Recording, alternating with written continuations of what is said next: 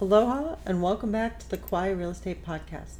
My name is Jamie Friedman, and today I'm going to talk about professionalism. Though this is intended for real estate agents, the philosophies apply across numerous professions, but the examples will be primarily about real estate.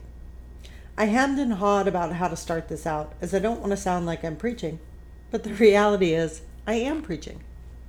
The general public looks, real, looks at realtors as one. So the better each and every realtor is, the better we are as a whole. When I was preparing for this episode, I had an idea of what I wanted to portray and an incident that prompted the thought. But I started out by seeking synonyms for professionalism. The ones that stuck out to me were competence, expertise, and know how. Let's start with competence. This is where we, as agents, get to show our skills. Top professionals in the industry know the market, the agents, and how to do all of the tasks. They can meet and greet customers, clients, and other agents, show properties, as well as draft and present offers. What's expected of us is sometimes less than what we do, and sometimes more. At the very least, we should know how to introduce ourselves correctly. And I realize that my age may be showing in some of these key ideas. But I'm okay with that. One of the things that drives me crazy is answering the phone. It is pretty rare these days that other agents, when I'm calling them, answer the phone with their name and their company. It's really not that hard. Aloha, this is Jamie Friedman with eXp Realty. It's pretty simple. I think that when I'm calling another agent about a property listing or with any sort of question, it's a good idea to introduce myself as well as identify my company. This is also true when you meet someone in person, regardless of whether it's a client or an agent. With the advent of text and requests for showings coming that way, I've discovered that even though I download the Board of Realtors into my phone regularly and have most of the agents' names in my phone, probably 70% of agents don't identify themselves when they're texting. There are some great hacks for creating signatures in texts. You can use, I think it's an auto replace thing. For example, when I'm texting, if I type JF, which are my initials, it automatically will put in Jamie Friedman, eXp Realty, my license number, my contact phone number, and my email address.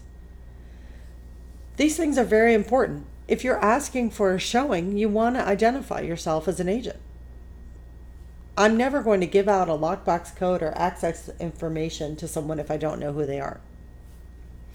Typically, if you ask me for a showing appointment, I'll ask you if you're a client or an agent a customer an agent, a buyer or an agent, I want to clarify immediately who I'm talking to.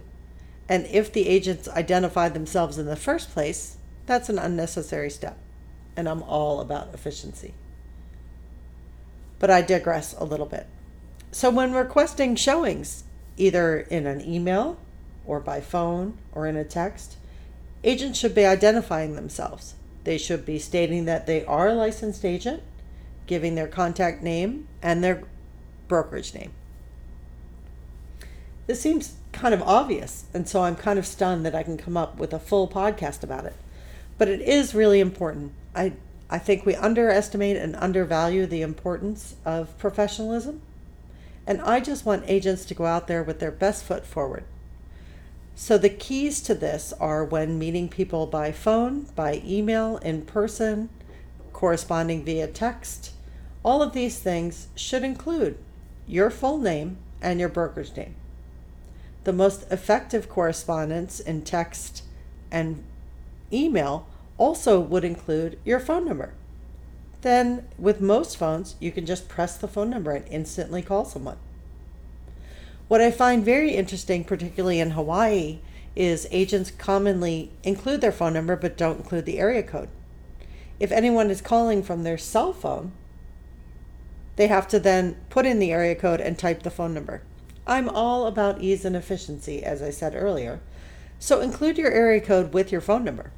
That way, anyone calling you from anywhere in the country or from any cell phone that has a number from your area or outside your area instantly has that connected. So, again, when requesting showings, talking to other agents, talking to customers, consumers, clients, other professionals in the industry, inspectors, make sure to identify yourself. This also holds true for social media, your website, and really daily life. The lesson for today is don't just be a professional, act like one. Thank you for listening and have a great day.